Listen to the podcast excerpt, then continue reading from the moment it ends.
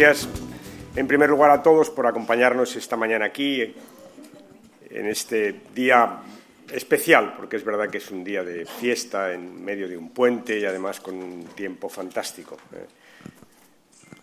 Poco aconsejable para estar en un hotel, aunque sea bien acompañado. Por tanto, os agradezco muchísimo vuestra presencia aquí, agradezco mucho que me hayáis permitido venir a participar en esta campaña a, mi tierra, porque finalmente, como recordaba Irene, yo fui diputado de aquí y me siento muy orgulloso de haberlo sido. Cuatro años magníficos trabajando por una gente magnífica, por supuesto compañeros de partido, pero en conjunto gaditanos y gaditanas. Por lo tanto, estoy feliz. No se me ocurre un sitio mejor para festejar la Constitución que Cádiz, ningún sitio mejor y ningún sitio mejor para hacerlo que con los amigos que me acompañan hoy aquí. Veo a Juan, veo a Paco y ahora me referiré a las tres personas que han hablado antes que yo, que por cierto son tres mujeres. Tres mujeres. Eh, Mamen, gracias por tus eh, palabras. No sabes lo orgulloso que me siento y lo contento que me puse el día que me dijeron que ibas a ser alcaldesa, aunque también te dije que iba a ser muy duro, acuérdate porque te han dejado el ayuntamiento hecho unos zorros, mamén. Pero, en fin, te conozco y sé que lo sacarás adelante y que al final, dentro de cuatro años, los jerezanos podrán darte las gracias, como haremos los socialistas. Gracias, Mamen, de entrada por haber aceptado este dificilísimo cargo.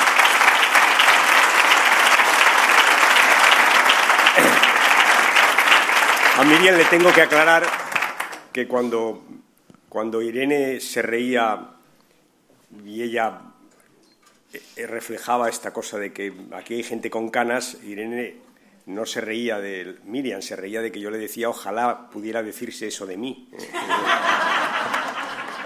Y, además tú insistías, insistías y tal, canas como Juan, como Alfredo, yo decía que no, Irene, ojalá. Esa era la razón. Gracias, Irene, por tus palabras y ha sido magnífico escucharte. Y además me has ahorrado una parte de mi intervención porque ya has contado tú muy bien cómo vamos a reformar y para qué la Constitución. Gracias.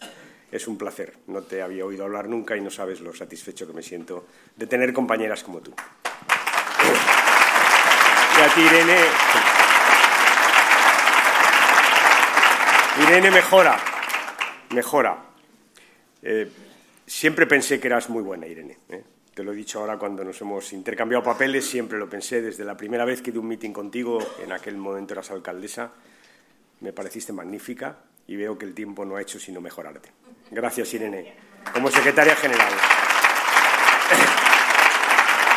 Bien, veréis, tres mujeres. Las, las he oído hablar y he pensado que que ahora que tanto habla la gente de que los partidos somos todos iguales y que hay alguno incluso que le gusta decir una y otra vez que somos iguales, hay cosas en las que las hojas de servicio son bien distintas. Por ejemplo, en este tema de la igualdad entre los hombres y las mujeres. Para nosotros la igualdad siempre ha sido un reto. Hemos sido intransigentes con la desigualdad, intransigentes. Siempre hemos creído que la igualdad era la otra cara de la libertad. ¿Os acordáis cuántas veces lo dijimos? Porque la libertad sin igualdad acaba siendo injusticia y la igualdad sin libertad acaba siendo autoritarismo. Por eso siempre hemos luchado contra todas las desigualdades, las que tienen su origen en dónde naces, en qué sexo tienes, por supuesto, sobre eso volveré, en cuál es la cuenta corriente de tus padres, en tu opción sexual, en tu religión, en tu raza, todas las desigualdades. Pero una nos ha preocupado, una especialmente, que es la que afecta a los hombres y a las mujeres, porque mujeres son la mitad de nuestros conciudadanos. Siempre nos hemos preocupado de esa desigualdad y la hemos combatido duramente. Y, por eso me encanta que hoy un acto como este haya tres mujeres que hayan cogido la palabra antes que yo, porque demuestra que en el Partido Socialista estas cosas se demuestran andando. Veréis, no es un problema solo de valores, que también, y de principios, que también. Es un problema de, como dicen ahora los modernos, de empatía, de ponerse en el lugar del otro. Yo he sido ministro del Interior y, sé que la violencia contra las mujeres es brutal. Vemos la cúspide de la violencia, las que asesinan, pero hay cientos de miles de mujeres que sufren todos los días violencia en su casa. Las que asesinan. Os fijáis que hay una especie de maldición según el cual un asesinato se sigue de otro y de otro.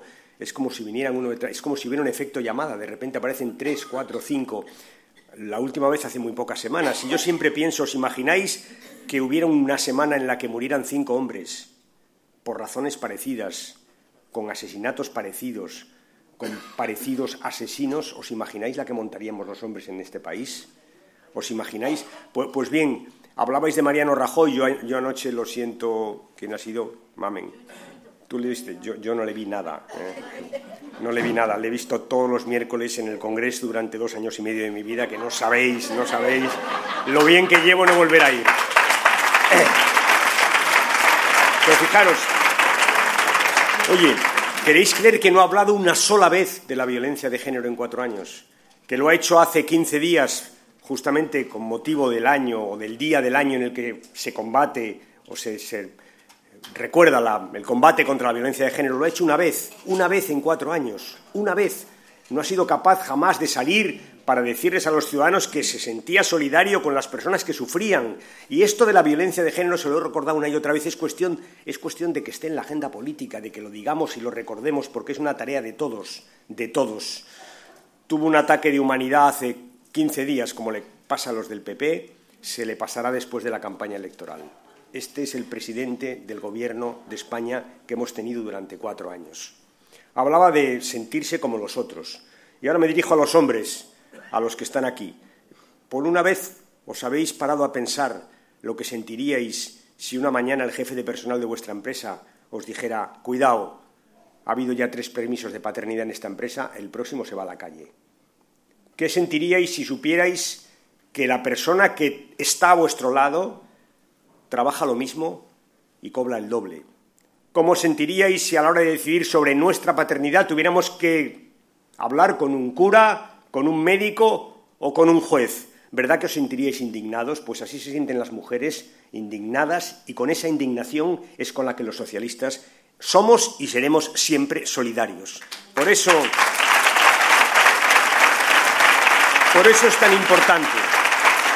Veréis, no existe no existe ninguna ley física, ninguna, que nos garantice que las cosas evolucionan por sí solas hacia más cotas de igualdad. Ninguna. Ya sabemos que cuando tiras un, un objeto arriba, cae sistemáticamente. Si pones una rueda en, en, un plano inclinado, cae. Si unes dos líquidos, se colocan al mismo nivel. Eso lo sabemos, pero no existe ninguna ley física de esa naturaleza. No es verdad. Al contrario, si no empuja, retrocedemos.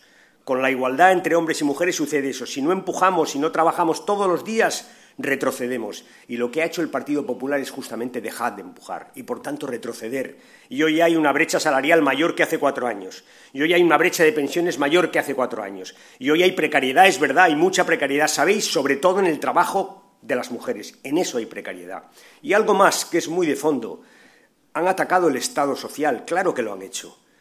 Cuando lo han hecho nos han afectado a todos, pero sobre todo han afectado a todas, porque vosotros sabéis y vosotras sabéis que cuando quitas una beca comedor, alguien tiene que hacer la comida de los hijos, y en el 99% de los casos es la mujer. Que cuando cerramos una escuela infantil alguien se tiene que quedar con los niños y las niñas, y sabéis, en el 99% de los casos es la mujer. Que cuando quitas la ayuda a un dependiente alguien tiene que estar con ese dependiente. Y en el 99% de los casos, quien se queda con el dependiente es la mujer. Cuando se ataca el Estado social, se ataca los derechos de todos, pero sobre todo se ataca la emancipación de todas. Ese es el mensaje que ha lanzado la derecha estos cuatro años. Olvidaros de la emancipación, volver a hacer lo que siempre hicisteis y aquello que nunca tuvisteis que dejar de hacer. Este es el mensaje de la derecha. Y contra este nos rebelamos, contra el mensaje de la derecha y de la nueva derecha Paréntesis. hasta ahora yo hablaba de la derecha asiadita o de la derecha profidén, pero hoy he descubierto una palabra nueva que es los maquillados. Gracias a Irene. A partir de ahora, en toda esta campaña, hablaré de los maquillados. Esa nueva derecha, por cierto, recomiendo que veáis sus programas electorales, cómo la nueva derecha quiere equiparar. dice que el, permiso de maternidad se reparta entre hombres y mujeres. Eh, han ido a igualar lo único que no se puede igualar, es que los hombres no tenemos hijos, no parimos, ¿sabéis? No parimos, es en lo único en lo que no puedes igualar. Lo que puedes hacer es conseguir que haya un permiso de paternidad mayor, más largo, equiparable al de las mujeres, para que podamos conciliar, repartirnos el trabajo, pero lo que no se puede hacer es darle permiso de maternidad de las mujeres a los hombres. Eso no, porque el permiso de maternidad está para cuidar a los hijos y para reponerse de los partos. Es que no saben algo tan elemental estos maquillados de la nueva derecha, no, no lo saben, o los de la nueva izquierda, que tienen una lideresa que se llama Carolina Vescansa, que un día nos recordó que este tema de la interrupción del embarazo no es una cosa que les preocupe a las mujeres. ¿Os acordáis de aquello? Las mujeres, nuestra preocupación debe ser objeto de preocupación y de debate permanente y tenemos que recordar una y otra vez que si queremos volver a gobernar, entre otras cosas, es para poner en el corazón de nuestras políticas, en el corazón de la política, la igualdad de derechos entre hombres y mujeres. Para eso, compañeros y compañeras, queremos volver al gobierno. Para eso, fundamentalmente para eso. También se ha hablado aquí del PSOE. Hoy cumplimos 37 años de Constitución si, repasáis conmigo veréis que en, estos 37 años ha habido partidos que han aparecido y han desaparecido. Por ejemplo, ya no os acordaréis, bueno, las jóvenes no os acordáis, los que peinamos canas eh, y dale con las canas. Si nos acordamos, hubo un partido que se llamaba UCD, que desapareció, ¿os acordáis? UCD. Luego se creó el CDS, que también desapareció. El PP no siempre se llamó PP, se llamaba Alianza Popular Cambiaron las siglas, por cierto, para borrar las cuentas, para borrar las deudas. Para eso cambiaron las siglas, claro, claro. Para cambiar las Luego eh, ha habido más UPyD, que parece que lo lleva duro, eh, lo lleva crudo, pero también. Luego el PC se maquilló y pasó a llamarse Izquierda Unida, pero era PC. Ahora aparecen dos fuerzas nuevas, emergentes o efervescentes, como queráis llamarlas. Dos fuerzas nuevas. Una se llama Ciudadanos y la otra se llama Podemos, ganemos, eh, conquistemos, estemos. Yo me lío muchísimo, me lío muchísimo, pero en fin, ya, sabéis. Eh. Sabéis, hay solo una, solo una que no ha cambiado de nombre. Ni en estos 40 años, ni en 137 años de historia, que es el Partido Socialista Obrero Español no ha cambiado de nombre. La única. Es la única. ¿Y sabéis por qué? ¿Y sabéis por qué? Porque como se ha recordado aquí, tenemos principios y valores, los, los mismos principios y valores, los mismos. Porque es verdad que hay una economía 4.0, claro que la hay, pero igualdad, justicia y libertad 2.0, eso, compañeros y compañeras, no existe. Son los mismos principios y los mismos valores que nos vieron nacer hace 137 años. Pero ojo, hemos sabido adaptar las políticas. Claro, hemos sabido adaptar las políticas a la sociedad, a sus necesidades, porque la sociedad española es bien distinta hoy de la de hace 37 años. No nos lo tiene que recordar ningún emergente, ¿sabéis? Es distinta, entre otras cosas, por nuestras políticas. Por eso es distinta. Hemos sabido adaptar las políticas. También ahora. Hemos estado cuatro años pensando, reflexionando, para hacer un programa electoral para hacer un programa electoral en el que ha, en primer lugar, rectificar las cosas que hicimos mal, que las hicimos, repasar aquellas que hicimos bien, algunas hay que cambiarlas, para defender las que siempre hicimos y para salir al paso de las nuevas necesidades. Por eso nos presentamos con un programa que lo que trata es de hacer frente primero al problema que tiene España por encima de todos, que es el del empleo. Queremos una economía sostenible que cree empleo. Queremos salir al paso de las desigualdades que la derecha ha construido en este país durante cuatro años y queremos revitalizar la política, la democracia. Esto es lo que llevamos en nuestro programa electoral. De esto tenemos que hablar en esta campaña electoral. De esto. Y, es muy bueno hacerlo, lo hablaba con Juan en un café que hemos tomado esta mañana, muy bueno hacerlo recordando que gobernamos. Es que gobernamos en muchos sitios. Ahora mamen en muchos ayuntamientos. Yo os pido a los alcaldes que expliquéis en estos días lo que habéis hecho en estos meses, porque se han hecho muchas cosas. Es muy bueno recordar lo que hacemos, es muy bueno venir aquí a Andalucía para recordarle a todo el mundo que Susana ha demostrado que se puede salir de la crisis de otra manera, que no es obligatorio esta cosa de restringir derechos para salir de la crisis, que no es verdad, que no tenemos por qué renunciar a lo que hemos conseguido para salir de la crisis, que no es cierto, que no es cierto que la cohesión social no sea compatible con el crecimiento económico. Claro que no, es justamente lo contrario. Crecimiento y cohesión son las dos caras de la misma moneda. Eso lo estamos haciendo aquí. Para recordarle a la derecha que mientras ellos recortan profesores, nosotros recortamos fracaso escolar. Que mientras ellos recortan plantas de hospitales, enfermeros y enfermeras, nosotros recortamos la lista de espera. Para recordar a la derecha que mientras que ellos abandonan a los dependientes, nosotros nos preocupamos por las personas abandonadas, que esos son los dependientes. Para recordarle a la derecha que mientras que defienden la codicia y el egoísmo, nosotros siempre hemos defendido y defenderemos la solidaridad. Para eso vale esta campaña electoral. Para recordarle a esa izquierda nueva que sí hay izquierda y derecha, claro que sí que parece mentira que profesores de políticas intenten convencer a la gente de que no hay izquierda y derecha. Claro que sí, claro que sí, para recordarle a Pablo Iglesias, claro que sí, que subir las becas es de izquierdas y bajarlas es de derechas.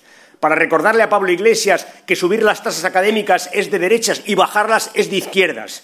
Para recordarle a Pablo Iglesias que cerrar hospitales públicos es de derechas y abrirlos es de izquierdas. Claro que existe una derecha, claro que existe una izquierda. Naturalmente que existe. Naturalmente. Ahora, como siempre, claro que existe. Veréis, alguien me ha recordado, y es verdad que hace cuatro años yo debatí con Rajoy. ¿Os acordáis?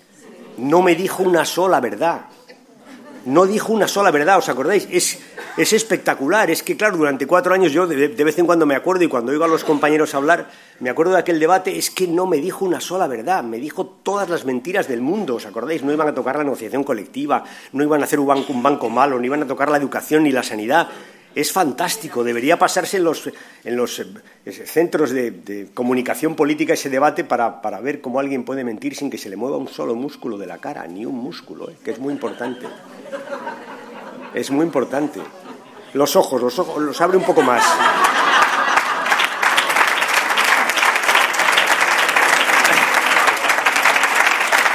Pero no sería justo decir que no ha hecho nada.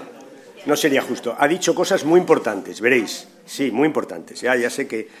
Sí, veréis, verás, Miriam, mira. Cuando lo de Gürtel dijo todo es verdad menos algunas cosillas. ¿Te acuerdas de aquello? Era verdad. Algunas cosillas, ¿no? Como los hilillos. ¿eh? Era verdad.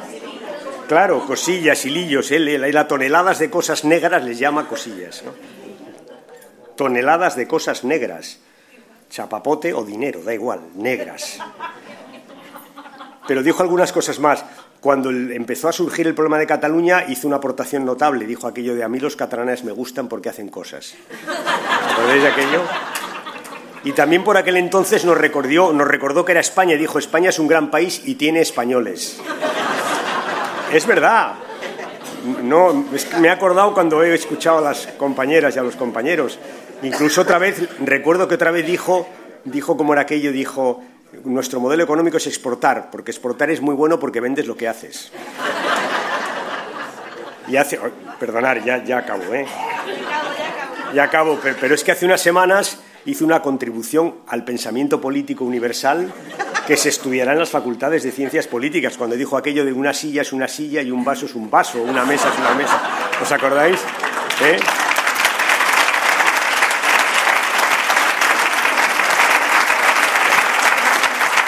Yo lo llamo, lo llamo la frase IKEA, porque es que nunca sé si es silla, vaso, me hago un lío espantoso, ¿no? Pero no es verdad, ¿eh? Saliendo de lo... Es verdad que recordaba Miriam muy bien, ha hecho muchas cosas. Se ha cargado la sanidad universal, ha recortado los derechos laborales, ha bajado las becas, el seguro de desempleo, ha bajado los gastos educativos, los, bajos, los gastos hospitalarios, ha quitado la justicia gratuita, ha puesto el copago, ha hecho muchísimas cosas, ha destrozado muchísimas cosas. Y sabéis, todas ellas tienen una característica, que es que cuando pudo optar, optó siempre por los mismos. Veréis, abordó una reforma laboral y tuvo que optar entre empresarios y trabajadores y optó a favor de los empresarios. Abordó los gastos sanitarios y tuvo que optar entre pedirle un esfuerzo a las industrias farmacéuticas o el copago, pedirle el copago a los pensionistas y, optó a favor de las industrias farmacéuticas. Abordó una reforma educativa y tuvo que optar entre la escuela pública y la escuela privada y optó por la escuela privada. Igual que cuando tuvo que subir los impuestos podía haber optado por decirle a las grandes fortunas que pagaran más o subir los impuestos de los trabajadores y las clases medias. Lo subió a los trabajadores y a las clases medias. Todo esto que acabo de decir, todo esto tiene una característica. Siempre que pudo optar lo hizo por los más fuertes. Siempre que pudo optar, lo hizo contra los más débiles. ¿Sabéis por qué? Porque es la derecha política. es la derecha política, esa que, como se ha recordado aquí, nunca quiso hacer o nunca quiso decir su verdadero programa. Y ahora, aprovechando la crisis como coartada y la mayoría absoluta, lo ha sacado. Tiene razón, Irene, lo ha sacado. Nunca le gustó la negociación colectiva, nunca. Aprovechó la mayoría absoluta y la crisis para cargársela. Nunca le gustó la escuela pública, no votó ninguna ley, por cierto. Hay que recordarle al señor Rivera que pactos educativos ha habido. La ley del 2006 la votaron todos los partidos menos el PP, como la ley BERT. La votaron todos en contra, salvo el PP que la votó a favor. Por tanto, pactos educativos ha habido. Lo que no ha habido nunca ha sido un PP comprometido por la escuela pública. Pues bien, mayoría absoluta y crisis como coartada y le han puesto en riesgo a la escuela pública. Nunca le gustó la sanidad universal y la prueba es que no votaron la ley cuando han tenido la mayoría absoluta y una crisis como coartada, se la han cargado. Nunca le gustó esto de las tasas y las becas, nunca les gustó. Y por eso, cuando han tenido mayoría absoluta y una crisis como coartada, han intentado poner un modelo universitario que se describe fácilmente. Tasas más altas, becas más bajas. Y sabéis, si se suben las tasas y se bajan las becas, hay gente que no puede estudiar. Esto se llama cargarse la igualdad de oportunidades. Nunca les gustó. Nunca. Y lo que menos les gustó es las relaciones laborales. También se decía desde aquí, es lo peor que han hecho, la reforma laboral.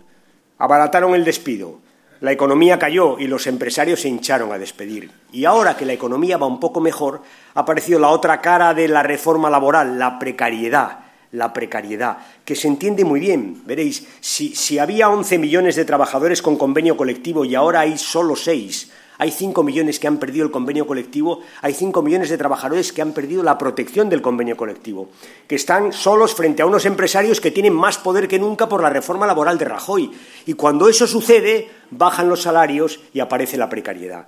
Por eso el contrato estrella de la reforma laboral ahora, el contrato que está de moda es el contrato, no el fijo y el temporal, que es temporal, no, no, temporal y a tiempo parcial. Este es el contrato que está de moda, porque se han cargado la negociación colectiva. Esto es lo peor que han hecho. Pero cuidado, los maquillados vienen con otra propuesta mucho mejor o mucho peor, mucho mejor para ellos, que es el contrato único. Oiréis hablar estos días del contrato único.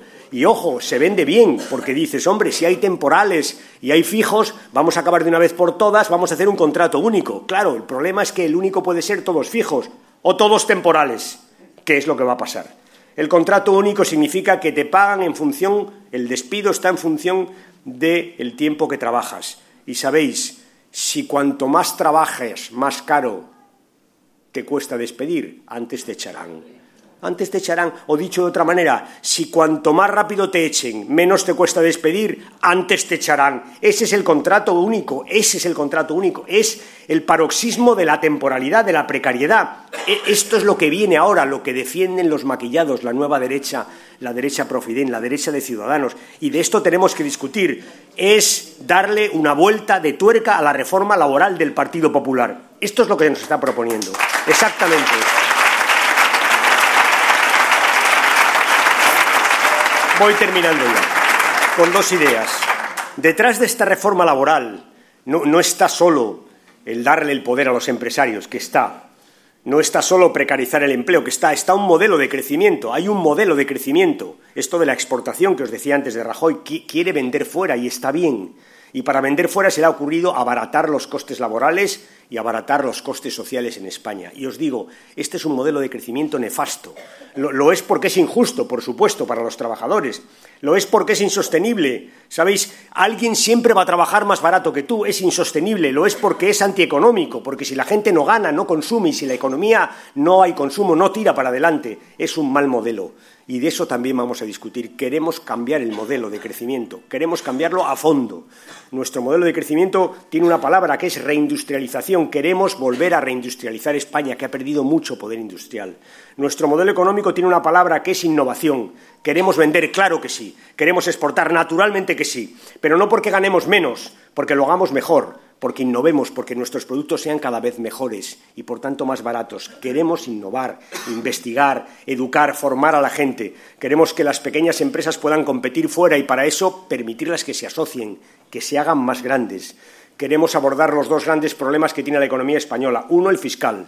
Queremos hacer una reforma fiscal de verdad, fiscal de verdad, que significa que la gente pague por lo que gana, por supuesto, pero pague también por lo que hereda y sobre todo pague por lo que tiene, por la riqueza. Queremos hacer una reforma fiscal para que paguen menos los que han pagado siempre y empiecen a pagar los que no han pagado nunca. Para eso queremos hacer una reforma fiscal. Para eso. Queremos hacer una reforma energética para que baje el precio de la luz. Para que baje el precio de la luz para la gente, claro, pero también para las empresas, porque compiten bajando el precio de la luz. También se compite bajando el precio de la luz, te bajan el precio de los productos. Una reforma energética que piense en el medio ambiente, en el cambio climático, que piense en las renovables, esas energías que están a punto de desaparecer por culpa de las nefastas políticas del Partido Popular. Todo esto es lo que queremos hacer y de todo esto es de lo que queremos hablar en esta campaña electoral. Hay una cosa que Rajoy repite y es que lo peor de la crisis está por detrás. Y, veréis, es probable que sea así. Es probable que sea así, que lo peor de la crisis haya pasado ya. No, es verdad que es por lo que él ha hecho, no, no es verdad. E, e, esto es completamente falso. La crisis en Europa parece que lo peor ha pasado ya por lo que ha hecho el Banco Central Europeo, dos años después de lo que tenía que haberlo hecho, pero lo ha hecho. Y, por eso ha cambiado la situación en España y en Grecia y en Italia y en Irlanda y en Portugal. No, no pensaréis que Rajoy lo ha hecho todo en todos los países. No, es el Banco Central, es el precio del petróleo, es el turismo que va bien. todo esto está ayudando a que España y el resto de Europa empiece a ver lo peor por detrás. Es verdad. Y a continuación dicen otra cosa que también es verdad. También es verdad. Dicen, si ganan los socialistas, las reformas del PP se echarán atrás. Y tiene razón es completamente cierto. Si ganamos, vamos a quitar la reforma laboral. Claro que sí, la ley BERT, claro que sí, la ley Mordaza, claro que sí. Tiene razón. Si ganamos los socialistas, es para echar atrás las reformas. Claro, por supuesto. ¿Sabéis?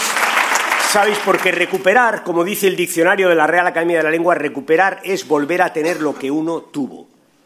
Ganamos si queremos ganar para recuperar, para que la gente recupere los derechos que tuvo los derechos que tuvo antes de que este Gobierno se los cargara con una mayoría absoluta y una excusa que es la crisis económica. Y vais a oír hablar mucho de pactos todo el tiempo. Nosotros tenemos que dejar claro qué pactos queremos. ¿Qué pactos? Veréis, queremos un pacto entre los mayores y los jóvenes, para que los jóvenes estudien y puedan encontrar un empleo y los mayores sepan que van a poder vivir dignamente hasta que les llegue la hora. Queremos ese pacto. Queremos un pacto entre empresarios y trabajadores, sí, un pacto, la negociación colectiva para que los empresarios vean progresar a sus empresas y los trabajadores vean progresar a sus empresas, que también lo son. Queremos un pacto también entre hombres y mujeres para que tengamos los mismos derechos y los mismos deberes, los mismos derechos y deberes iguales entre hombres y mujeres. Queremos un pacto entre territorios para revisar, como decía Irene, nuestro modelo, Miriam, nuestro modelo territorial. Es verdad, para seguir viviendo juntos, porque hemos vivido juntos, sabéis, como nunca hemos sido más fuertes que nunca. ¿Sabéis cuándo hemos sido más fuertes que nunca? Cuando nos hemos reconocido como somos, españoles. Por tanto, partidarios de vivir juntos, pero distintos, diferentes, pero con iguales derechos, iguales obligaciones. Este es nuestro pacto constitucional, este que recordamos hoy, 37 años de la Constitución. Queremos reformar la Constitución. ¿Sabéis por qué? Porque la queremos. Porque queremos la Constitución, la queremos reformar porque queremos que la mejor forma de defender la Constitución hoy es simplemente reformarla, con diálogo y con consenso. Veréis, cuando uno vive en una casa en la que ha vivido mucho tiempo y ha vivido con comodidad y aparecen unas grietas, puede hacer dos cosas o tres. Puede tirar la casa y hacer una nueva, ¿verdad que es una locura? Puede pasar de las grietas y decir no pasa nada, ¿verdad que es otra locura? Lo mejor es coger las grietas, taparlas y volver a tener el mismo confort que tenía la casa antes. Esto es lo que queremos hacer con la Constitución. La queremos mucho, la votamos, la defendimos y ahora queremos reformarla para que siga viviendo muchísimos años más. Para eso queremos la Constitución. Ese pacto también lo queremos. Esos pactos que estaban ahí, que la derecha ha roto sistemáticamente, los queremos retomar. Estos pactos que han hecho de España el país que hoy es, con sus problemas que los tiene, con sus carencias, que las tiene, pero con sus muchas virtudes, que también las tiene, y que hoy, justo 37 años después, recordamos. Esos pactos. Y de eso va esta campaña electoral. Tiene una característica, también lo hablaba con Juan esta mañana, muy importante, que hay muchos indecisos. Es verdad, muchos. Por razones que no vienen al caso, pero hay muchos indecisos. Y si hay muchos indecisos, ¿sabéis qué supone? Supone que la campaña electoral es más importante que nunca. Es verdad que son elecciones muy importantes, mamen mucho, pero la campaña es más importante que nunca porque hay muchos indecisos.